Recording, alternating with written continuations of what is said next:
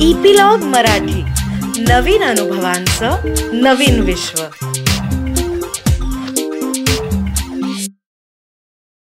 नमस्कार मंडळी मी रीमा सदाशिव अमरापूरकर. मनाच्या पॉडकास्टच्या या भागामध्ये तुमचं सगळ्यांचं मनापासून स्वागत करते. आपण सध्या ना आपल्या भावना आणि भावनांचं नियोजन हे समजावून घेतोय. मागचे तीन भाग आपण रागाबद्दल बोललो राग आपण कसा उपयोगात आणू शकतो तसंच राग आपल्याला कसा निरुपयोगीही बनवू शकतो हे आपण पाहिलं.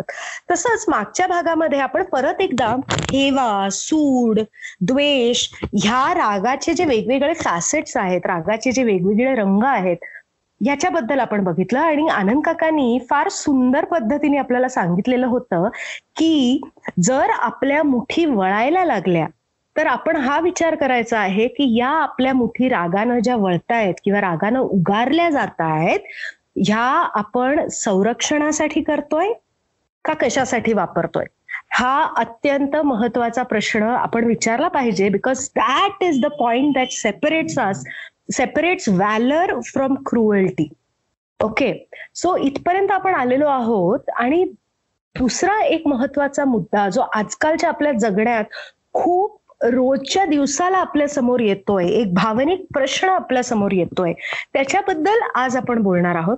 त्या सगळ्याच्या आधी लेटेस्ट वेलकम आनंद काका टू दिस एपिसोड आनंद काका welcome to this episode of मनाचा पॉडकास्ट थँक्यू आणि सर्व श्रोत्यांना नमस्कार. नमस्कार. आनंद काका मी जे म्हणाले की रोजच्या दिवसाला एक भावना आपल्या सगळ्यांसमोर अक्षरशः उभी ठाकतीये.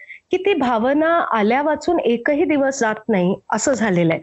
मग ती पेपरमधली एखादी बातमी असो किंवा एखाद्या नातेवाईकाचा फोन आला किंवा मित्रपरिवार फेसबुक किंवा कोणताही सोशल मीडिया आपण उघडला की ही जी भावना आहे ना ही डोकं वर काढते. स्पेशली गेल्या दीड वर्षात आणि या वर्षात तर नक्कीच नक्की. तर ही भावना म्हणजे ग्रीफ दुःख. वियोगाचं दुःख. की दरवेळेला आपण पेपर उघडला की इतक्या माणसांचा मृत्यू इतके माणसं करोना बाधित. किंवा सोशल मीडिया उघडला की अरे या या व्यक्तीचे वडील गेले या व्यक्तीची बायको गेली किंवा या व्यक्तीचा मुलगा ऍडमिट आहे. हे अशा प्रकारच्या अनेक बातम्या सतत आपल्यावर येऊन सध्या आदळत आहेत आणि त्याच्याशी दोन हात करणं हे अवघड जात आहे म्हणजे आपल्या इमिजिएट फॅमिली किंवा एक्सटेंडेड फॅमिली मधल्या जरी कोणाला कोणाची बातमी नसली तरी रोज एक तरी आपल्या माहितीतल्या व्यक्तीची बातमी जेव्हा समोर येते तेव्हा माणसांचं मोराल वर ठेवणं हे प्रत्येक व्यक्तीला अत्यंत अवघड जात आहे आणि सध्या तीच परिस्थिती आहे. तर मला असं वाटतं की आपण ह्या दुःखाबद्दल बोलूयात का रे हो. दुःखाबद्दल बोलूयात आणि तू आत्ता जे बोललीस त्याच्यामधून येणारे काही मुद्दे असे आहेत बघ. की ज्या वेळेला दुःख मला आकड्यांमधून भेटत ना तेव्हा ते मला खूप भिडत नाही. बरोबर. दुःख मला माणसांमधून जेव्हा भेटतं म्हणजे माणूस गेल्याचं तेव्हा ते जरा जास्त भिडतं. मग जेव्हा माझा जवळचा माणूस जातो तेव्हा ते अजून जास्त भिडतं. आणि जो अगदी आपला म्हणावा असा माणूस जातो तेव्हा तर ते अजूनच जास्त भिडतं. म्हणजे वियोगाचं दुःख जे असतं त्याची ही या प्रकारची एक प्रकारे एक त्याची लॅडर असते त्याची एक त्याचा एक जिना असतो. आणि ज्या वेळेला कुणाचा तरी म्हणजे आता अमुक एका देशामधल्या भूकंपामध्ये तीनशे चाळीस जणांचा मृत्यू. तर हे आपण जेव्हा पेपरात वाचतो तेव्हा अरे रे असं म्हणू किंवा कदाचित म्हणणार पण नाही. पण तो भूकंप समजा माझ्या देशात झाला तर जरा जास्त प्रमाणात मला दुःख होईल.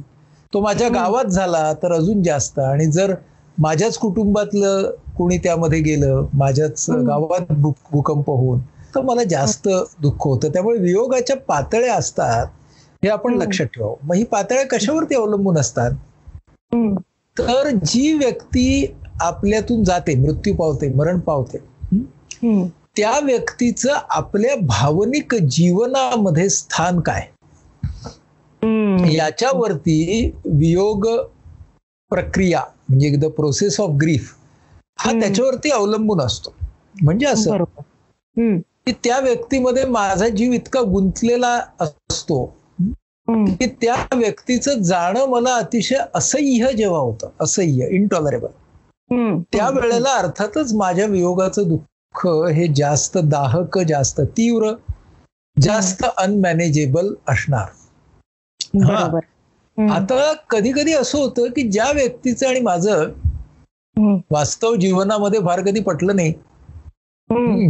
किंवा त्या व्यक्तीच्या संदर्भात माझ्या भावना या. जास्तीत जास्त निगेटिव्हच होत्या. राईट तरीही कधी अशा व्यक्त तरीही कधी कधी असं होतं की अशा व्यक्तीच्या जाण्याने सुद्धा त्याच्या मरणाने सुद्धा आपल्याला दुःख होतं. हो आणि हो, मग आपल्याला हो, वाटतं की अरे याचं आपलं तर कधी पटलं नाही तरी सुद्धा का बरं दुःख झालं आपल्याला? असं होतं. बरोबर. आणि म्हणजे त्या दुःखाला नेमका नेमका हिशोब नसतो. पण जे व्यक्ती जाण्याचं दुःख आहे ते भावनिक इन्व्हॉल्वमेंट आणि त्या व्यक्तीचं आपल्यापासूनचं भावनिक अंतर ह्याच्यावरती ते जास्त अवलंबून असतं. आता हा एक भाग झाला. दुसरा भाग तू जे म्हणालीस ना आत्ताच्या काळामध्ये त्यामध्ये काय झालंय? की या कोविड काळामध्ये there are always social and cultural grief handling mechanisms right ते या कोविड काळामध्ये खूप तोटके पडले. बरोबर. म्हणजे कोविड काळामध्ये काय झालं की आपल्या म्हणजे हे तर लहानपणा म्हणजे अगदी संस्कृतीच्या बालपणापासून आहे. की त्या काळामध्ये एक जण जर गेला तर ती एक सार्वजनिक घटनाच होती त्या टोळीतला एक जण जाणं. बरोबर. पण अगदी आत्ताच्या काळात सुद्धा म्हणजे विभक्त कुटुंब पद्धतीच्या काळात सुद्धा एखादी व्यक्ती गेली मृत्यू. पावली तर लोक यायचे शेजार पाजारचे यायचे त्यांच्या. घरामध्ये येणारे जाणारे असायचे भेटीला यायचे. बरोबर. ह्या सगळ्याचं स्वतः स्वतःच असं एक स्थान होतं. त्या. जी व्यक्ती म्हणजे जे कुटुंबीय ज्यांना हे वियोगाचं दुःख आहे त्यांना बोलण्याची संधी मिळायची. अनेक वेळेला ना आपल्याला वाटतं की तेच तेच सांगायला. म्हणजे लोक विचारायचे ना मग काय झालं? पण तुझ्या असं लक्षात येईल की बऱ्याच वेळेला काय झालं असं न विचारताही समोरची व्यक्ती बोलायला लागते. म्हणजे आपण हो. त्यांच्या सांत्वनासाठी गेलेलो असतो तिकडे. कारण त्या. व्यक्तीची पण ती गरज असते ते बोलणं. राईट त्यानंतर कुटुंबीय जमतात धार्मिक कारणाने असतील किंवा सामाजिक कारणाने असतील. ह्या. सगळ्याच्या मुळे काय व्हायचं की ते असह्यकडून सह्यवरती यायचं दुःख. अगदी जो काही नंतरचे सगळे विधी करायचे असतील तर त्या विधीच्या वेळेला सुद्धा ते एकटे नसायचे लोक. म्हणजे बरोबर लोक प्रत्येक वेळेला बरोबर असायची. ती एक सामाजिक कौटुंबिक घटना असायची. आताच्या काळामध्ये काय झालं? की माझी आई असू दे माझे वडील असू देत माझा सहचर असू दे. मला जाता पण येत नाही तिकडे पाहता पण येत नाही त्या व्यक्तीला. हा. म्हणजे death became very impersonal right आणि अशा प्रकारे जेव्हा डेथ बिकम्स इम्पर्सनल तर वियोगाचं दुःख जास्त असतं. हे सगळे सोशल कल्चरल सपोर्ट्स नाहीत. आणि तुमचं तुम्हालाच त्याच्यातून बाहेर यायचंय. त्यामुळं ह्या काळामध्ये या वियोगाची तीव्रता खूप जास्त झाली. आणि. कसं असतं की आपण आता जवळचीच व्यक्ती घेऊ जी भावनिक दृष्टीनं आपल्या जवळची आहे अशीच एक व्यक्ती गेली. तर अशा वेळेला त्या मनाला ना काय हवं असतं. तर त्या मनाला त्या वेळेला लेक्चर नक्की नको असतं. बरोबर. लेक्चर नको असतं. आणि ना बऱ्याच वेळा म्हणजे बऱ्याच वेळेला मी असं बघतो लोकांचा हेतू चांगला असतो. पण एखादी त्या प्रसंगातून जाणारी व्यक्ती असते आणि तिला ना लोक आता तुझ्यावरती जबाबदारी आली आहे. या संपूर्ण घराकडे आता तूच बघणारा किंवा बघणारी. कसं चालेल तुला रडून? आता ही कर्तव्य दाखव. रे थांबा थांबा थांबा म्हणजे चिल चिल आत्ताच्या भाषेत. हम्म. हो, हो, हो. की हे सगळं आता सांगू नका हे का सांगू नका कारण वियोग ही स्थिती अशी आहे की. जिच्या पहिल्या टप्प्यामध्ये ना विचार चालत नाहीत ती. अतिशय भावनिक क्षोभाची असते स्थिती त्यावेळेला सेल्फ टॉक अवेअरनेस हा त्या व्यक्तीनं हरवलेला असतो हे. समोरच्या व्यक्तीनं लक्षात ठेवणं फार गरजेचं आहे खरंय. आणि जेव्हा ही व्यक्ती अशा स्थितीतून आपण सगळेजण अशा स्थितीतून गेलो हम्म. त्यावेळेला ऍट द मोस्ट आपण काय करू शकतो? म्हणजे जी शोकातून शोकाकुल जी व्यक्ती आहे ती काय करू शकते? ग्रीफ स्ट्रक जी हो. व्यक्ती आहे ती काय करू शकते? तर त्यावेळेला ती फक्त स्वतःच्या भावना आणि स्वतःकडे निरीक्षण निरीक्षक म्हणून पाहू शकते. म्हणजे जेव्हा माणसं मला असं म्हणतात की आम्हाला खूप सुन्न झाल्यासारखं झालं म्हटलं ओके सुन्न होणं म्हणजे काय असं तुम्ही बघा की जे जे तुम्ही करत आहात त्याच्याकडे फक्त पहा बरोबर आणि. मग तुमच्या सुन्नतेमध्ये तो एक निरीक्षकाचा भाव एक प्रकारे साक्षी भावच आहे तो तो त्याच्यामध्ये जर ऍड झाला ना तर. तुम्हाला त्या वेदनेतून थोडस बाहेर पडायला मदत होईल. बरोबर. हे मी त्या व्यक्तीसाठी म्हणतोय. म्हणून. ती जी व्यक्ती आहे त्या व्यक्तीसाठी तिने हे डोक्यात घ्यावं की. अशा वेळेला मला शोक होणं हे अतिशय स्वाभाविक आहे. हे माझ्या माणूसपणाचं लक्षण आहे. शोकाने व्याकुळ होणारा माणूस हा माणूस आहे. त्या निमित्तानं तो ते नातं पुन्हा एकदा जगत असतो. त्यामुळे बरोबर. स्वतःच्याकडे त्या कणवेने पहा की दिस इज ओके मी. अतिशय या वाईट प्रसंगातून जात आहे आणि. त्या प्रसंगाच्या मध्ये मला आता माझीच साथ आहे. कारण काय असतं एकटेपणाची भावना खूप येते त्यावेळेला. आणि काय आपल्याला मदत करून जातं ते कळत नाही आपल्याला पण जर तुम्ही स्वतःच्या प्रत्येक कृतीकडे असे पाहत राहाल ना निरीक्षकाच्या भावनेतून. तर तुम्हाला त्याची मदत होते. मी तुला माझाच एक अनुभव सांगतो. माझे वडील अगदी अचानक गेले. आणि उत्तम हेल्थ असलेले वगैरे असे सगळे ते होते. आणि. त्यांच्या दृष्टीनं त्यांचं वय सत्तर होतं. पण म्हणजे त्यांना काही आजार नव्हता. जे क्रॉनिक इलनेसेस असतात ते नव्हते. पण ते गेले. आणि ते आदल्या म्हणजे त्याच्या चार पाच दिवस आधी एक अनरिलेटेड छोटं ऑपरेशन होतं. त्यासाठी ते ऍडमिट झाले होते. दुसऱ्या. दिवशी त्यांना डिस्चार्ज मिळणार होता. आणि मी प्रॅक्टिस करत म्हणजे तेव्हा माझी प्रॅक्टिस चालू झाली होती. रात्री मला यायला उशीर झाला. सकाळी जाताना त्यांना बघून गेलो होतो आणि दुपारी सुद्धा बघून गेलो होतो. आणि मग मी ना रात्री जरा जायचा आळस केला. म्हणजे आता उद्या त्यांना डिस्चार्ज मिळणार आहे. सकाळी जाईन आणि डिस्चार्ज घेईन. तर. सकाळीच त्यांना कसा कोण जाणे पण मोठा हार्ट अटॅक आला आणि ते गेले. मग ते जेव्हा मला समजलं तेव्हा मी असा सुन्न झालो. आणि गेलो त्या हॉस्पिटलमध्ये जिथे त्यांना ठेवलं होतं आणि काही भानावरतीच नव्हतो. आणि अचानक काय झालं की माझं लक्ष गेलं त्यांचं घड्याळ तिथे होतं. त्यांचं रिस्टवॉच जे होतं ते तिथे होतं. आणि मला तो क्षण अगदी पक्का आठवतो की ते रिस्टवॉच मी हातात घेतलं. आणि ते जुन्या काळातलं चावी देण्याचं रिस्टवॉच होतं. त्यामुळे ते बंद पडलं होतं ओके आणि. ती मा- ती माझी त्या घड्याळाकडे बघणं. ही माझी त्या सगळ्या प्रसंगाकडे साक्षी भावाने बघण्याची सुरुवात ती मला इतक्या. चाळीस वर्षानंतर सुद्धा आठवते आणि मग मी काय केलं मी त्या घड्याळाला ती चावी दिली पूर्वीची ती घड्याळ होती आणि. ते घड्याळ मी माझ्या हातात बांधलं हम्म. आणि माझ्या असं लक्षात आलं की तो जो माझा प्रवास चालू झाला. ती कृती माझी एका अर्थानं ही खूप सिम्बॉलिक होती प्रतिकात्मक होती खरंय जे ते हं. गेले होते त्यांचं जाणं त्यांच्या त्या जीवनचक्राचं बंद होणं. एका बाजूने त्यांचा मुलगा म्हणून मी त्या जीवनचक्राला पुढे चालू ठेवणं आणि त्यासाठी जणू काही.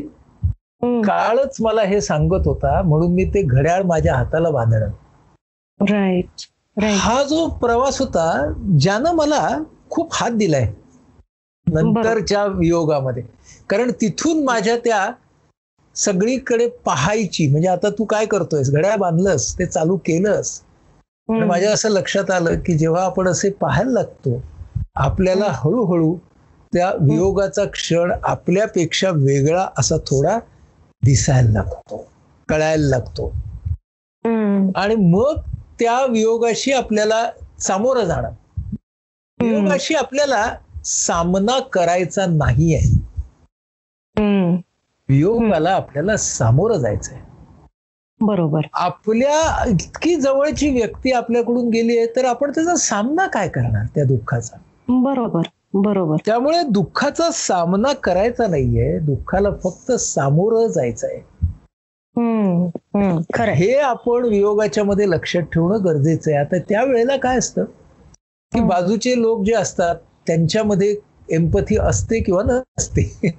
कधी कधी ते भयंकर आस्थापूर्वक वागतात कधी नाही वागत. हं?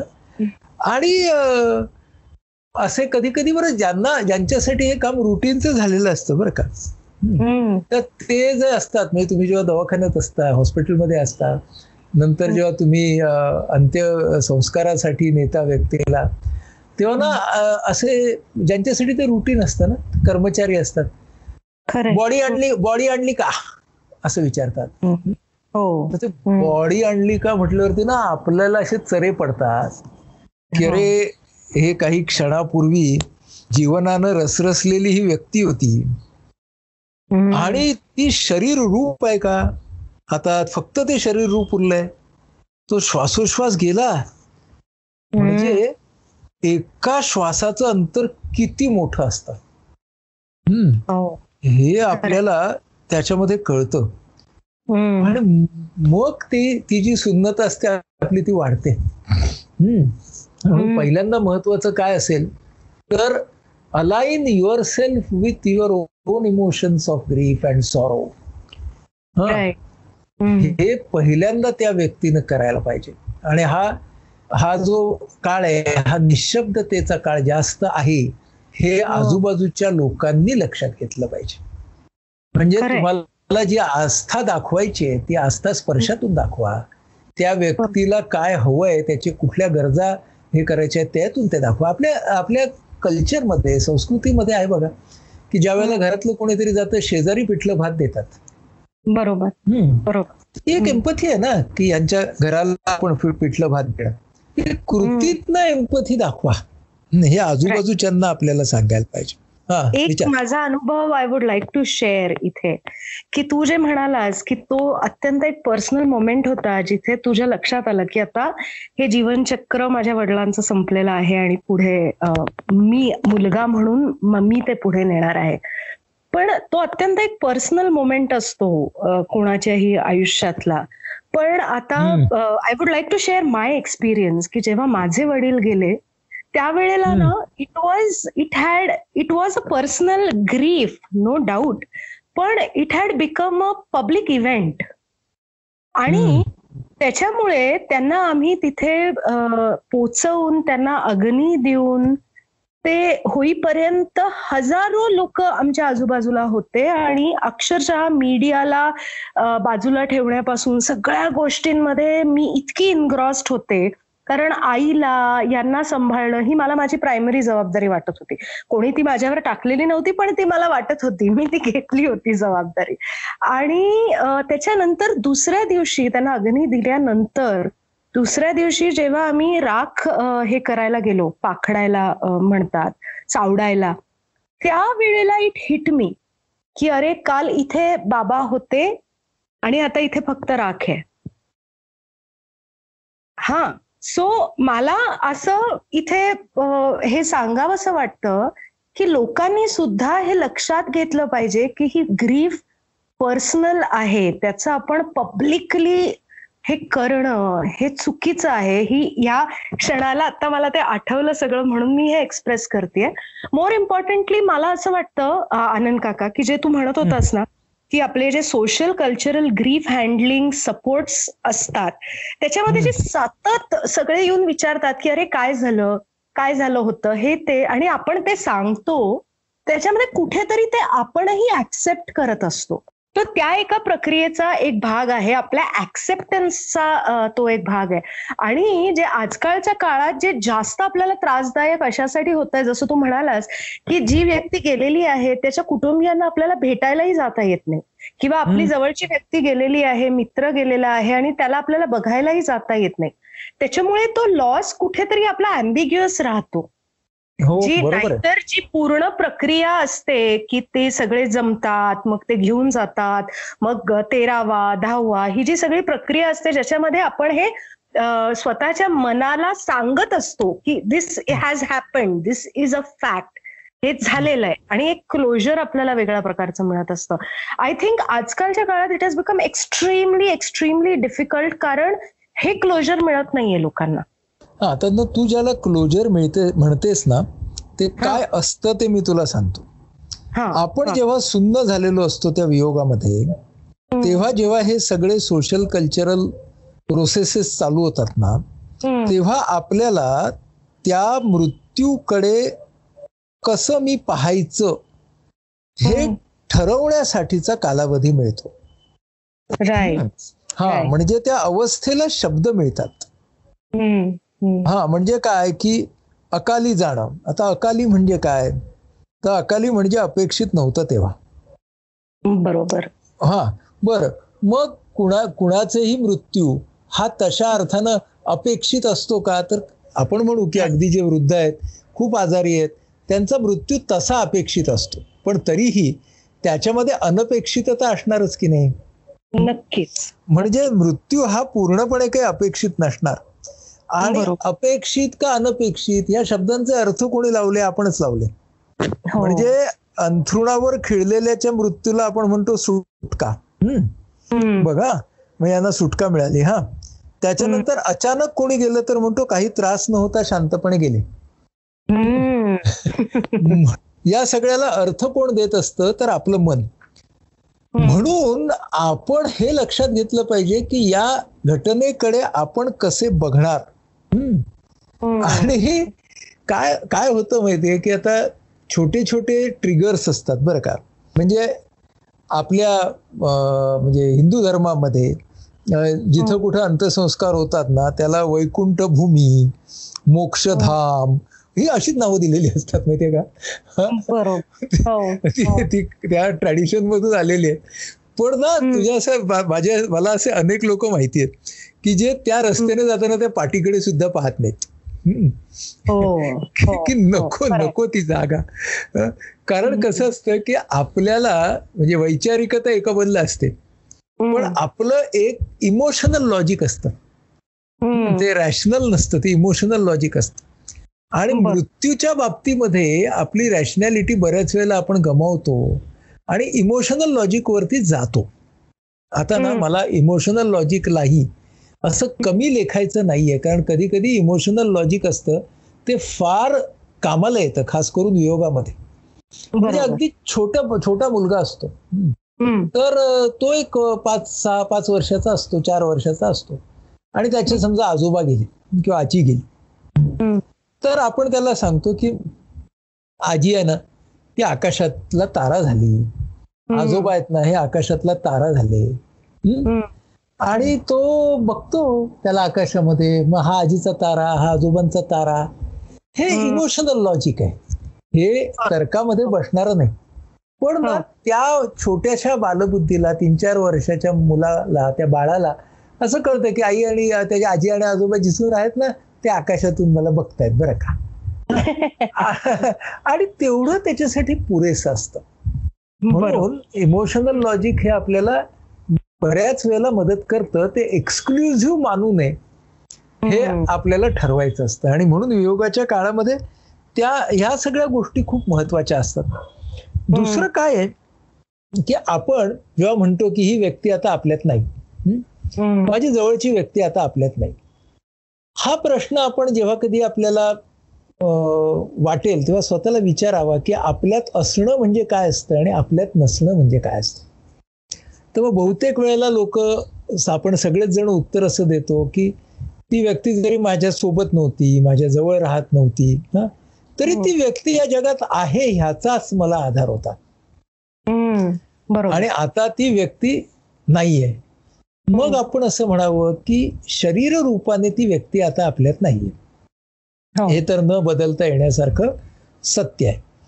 पण. कोणत्या कोणत्या रूपाने ती व्यक्ती आपल्यामध्ये आहे?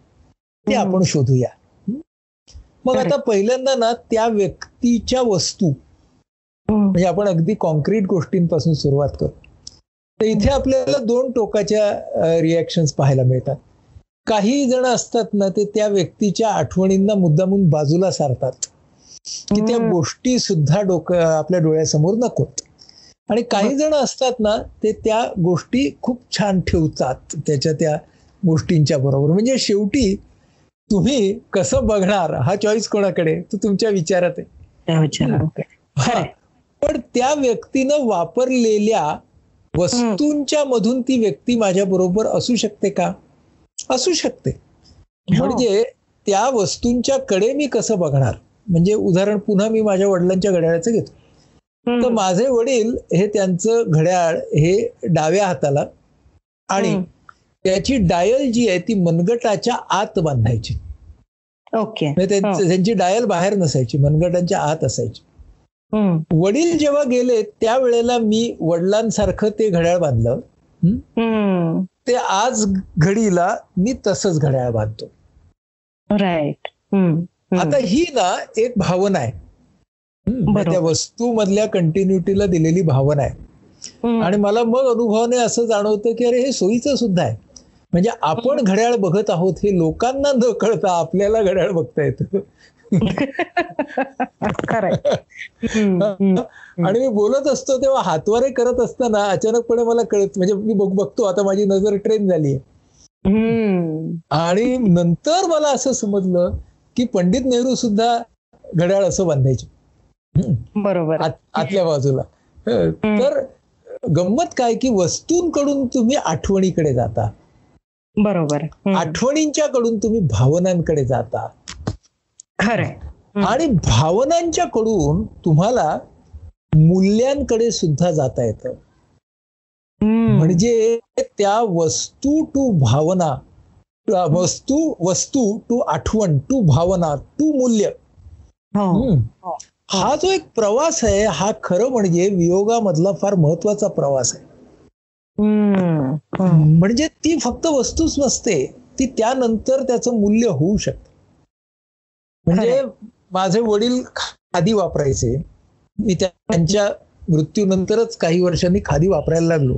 तेव्हा माझ्या आज असं लक्षात येतं की मी जेव्हा खादी वापरतो त्यावेळेला माझ्या वडिलांची मूल्य मला नकळत आठवतात ती माझा भाग बनतात. मी त्या मूल्यांच्या सोबत रोज राहत असतो. इथपर्यंत आपल्याला वस्तूंमधून नेता येतं आणि मग प्रश्न काय निर्माण होतो? अरे किती रूपांनी व्यक्ती राहू शकते बघा. व्यक्ती. आपल्याकडे भावरूपाने भावनांच्या स्वरूपात आठवणींच्या स्वरूपात मूल्यांच्या स्वरूपात त्या व्यक्तीकडून आपण जे शिकलेलो असतो त्या ज्ञानाच्या स्वरूपात. खरंय. इत- खरंय. त्या सगळ्या स्वरूपात आपण त्या व्यक्तीला आपल्या मनात जिवंत ठेवू शकतो. पण हम्म. आपली गडबड अशी होते. की आठवण जरी आली आपल्याला तरी. लगेच पुढचं वाक्य विचार सेल्फ टॉक येतो की अरे आता हे पुन्हा होणार नाही. म्हणजे मी आणि माझा जवळचा मित्र इथे इथे गेलो होतो हा. And such a wonderful time we had you know आणि. लगेच अरे पण आता काय उपयोग? आता नाही ना ते. म्हणून आपल्याला आठवणींच्या कडे कसं पाहावं? हा सुद्धा वियोगातून सावरतानाचा फार महत्त्वाचा भाग आहे. मला वाटतं आपण त्याच्यावरती पुढच्या आपल्या सत्रामध्ये बोलू शकतो. हो आपण डिटेलमध्ये पुढच्या सत्रात बोलू. फक्त मला ना हे जे तू सांगितलंस ना वस्तू ते आठवण ते भावना ते मूल्य याच्याबद्दल मला एक सांगायचंय. ते मी सांगू का? हो. हा. तर बाबा जे होते ना माझे ते खूप चित्र काढायचे. हा. आणि ना त्यांना स्टेशनरी पण जमवायची अशी खूप हाऊस होती. तर रंगीबेरंगी वेगवेगळ्या प्रकारचे पेन्सिल्स कलर्स क्रेयॉन्स पेस्टल्स असं सगळं त्यांनी जमवलेलं होतं. कुठे जिथे जातील म्हणजे पुण्यात ते व्हिनसचं त्यांचं आवडतं दुकान होतंच पण अमेरिकेला गेले युकेला गेले तिथून जिथून त्यांना ते मिळायचं ते घेऊन यायचे. आणि ते ज्या वेळेला गेले त्यावेळेला माझ्याकडे अक्षरशः एक मोठी पूर्वीच्या त्या पत्र्याच्या पेट्या असायच्या ना तेवढं भरून हा स्टेशनरीचं. सामान आमच्याकडे होतं. फक्त त्याच्यामध्ये कलर्स आणि हे सगळं होतं. तर मग आम्ही काय केलं की माझ्या बहिणीची मुलं म्हणजे माझे दोन भाचे एक भाची यांना आम्ही त्याच्यातलं काही दिलं आणि काही त्यांची आठवण म्हणून ना मी माझ्याकडे ठेवलं. आता मी ते माझ्या कपाटात आतमध्ये व्यवस्थित ठेवलेलं होतं. आता माझी मुलगी तिला अर्थातच माझं कपाट कधीही कसंही उघडायची आणि त्याच्यातून काहीही काढायचं हक्क आहे असं ती समजते. त्या पद्धतीने तिने ते काढलं आणि वन फाईन डे मी बाहेरून घरात आले आणि ती बाबांच्या त्या कलर पेन्सिल्सनी कलर्स करत होती. कलर करत होती. तर पहिली माझी रिॲक्शन होती की आद्या का घेतलंस तू ते? ते तात्यांचं आहे मी ते सांभाळून ठेवलेलं आहे मग माझ्या असं लक्षात आलं की ते तात्यांचं आहे मी सांभाळून ठेवलं आहे. पण after all it is a colouring pencil ज्यांनी तात्या चित्रच काढायचे. आणि ते. चित्र काढायची परमिशन सगळ्यांना आहे आणि ती क्रिएटिव्हिटीची परमिशन आहे. So let her do it so त्या वस्तूमधून माझी आठवण होती की बाबा कसे बसून चित्र काढायचे. मग त्याच्यातून माझी ती भावना निर्माण झाली की wow this is so wonderful you know I was very I am very emotional about that stationery आणि देन आय रिअलाइज की it is about creativity and she has the permission to create whatever she wants to create आणि म्हणून मी ते तिला दिलं. आणि नाव त्याच्यानंतर मी त्यांनी काढलेल्या चित्रांकडे बघायला लागले. तिला दाखवायला लागले की हे बघ यांनी हे चित्र असं काढलेलं होतं. हे होतं ते होतं. सो त्यांच्या त्या आठवणी ज्या मी बाजूला ठेवून दिलेल्या होत्या त्यांच्या चित्रांकडे मी बघतही नव्हते त्याच्याशी मला मैत्री करता आली. So I think what you said correctly की आपण त्या भावना दूर सारण्यापेक्षा आपल्याला कशा पद्धतीने त्या आपल्या आयुष्यात परत आणता येतील ऍसिम्युलेट करता येतील आपल्या आयुष्यात ते बघणं खूप महत्वाचं आहे. माय राईट आनंद काका? ऍब्सोल्युटली राईट आणि म्हणूनच आपला दृष्टिकोन जरी वियोगाच्या काळापुरता म्हणजे जेव्हा भावना खूप आपल्यावरती भारी असतात त्यावेळेला आपल्याला तो सेल्फ टॉक अवेअरनेस नाही येणार. पण हा. सेल्फ टॉक अवेअरनेस आपल्याला हळूहळू येतो आणि तो. कसा वापरायचा ही गोष्ट आपल्या हातात असते. Yes yes so on this note आपण इथेच थांबूयात आणि वियोगाबद्दल पुढच्या भागात आपण अजून बोलत राहूयात. आणि हो मी सगळ्या श्रोत्यांना सांगेन की तुमचेही रागाबद्दल वियोगाबद्दल जे काही प्रश्न असतील ज्या काही रिॲक्शन असतील त्या आम्हाला नक्की नक्की कमेंट्समध्ये लिहून कळवा आणि हा एपिसोड जास्तीत जास्त शेअर करा. आणि जसं आनंद काका म्हणाला की वळणाऱ्या मुठीचं मानसशास्त्र तसंच आपलं मन हळूहळू वियोगाकडून त्या व्यक्तीच्या चांगल्या स्मृतीकडे कसं वळतंय ह्याचा अभ्यास आता आपण करणार आहोत. So, म्हणून आपण म्हणून आपण म्हणून आपण त्या पुढच्या एपिसोडला नाव देऊ हळव्या मनाचं मानसशास्त्र. चालेल. हळव्या मनाचं मानसशास्त्र. आणि भेटूयात पुढच्या एपिसोडमध्ये थँक्यू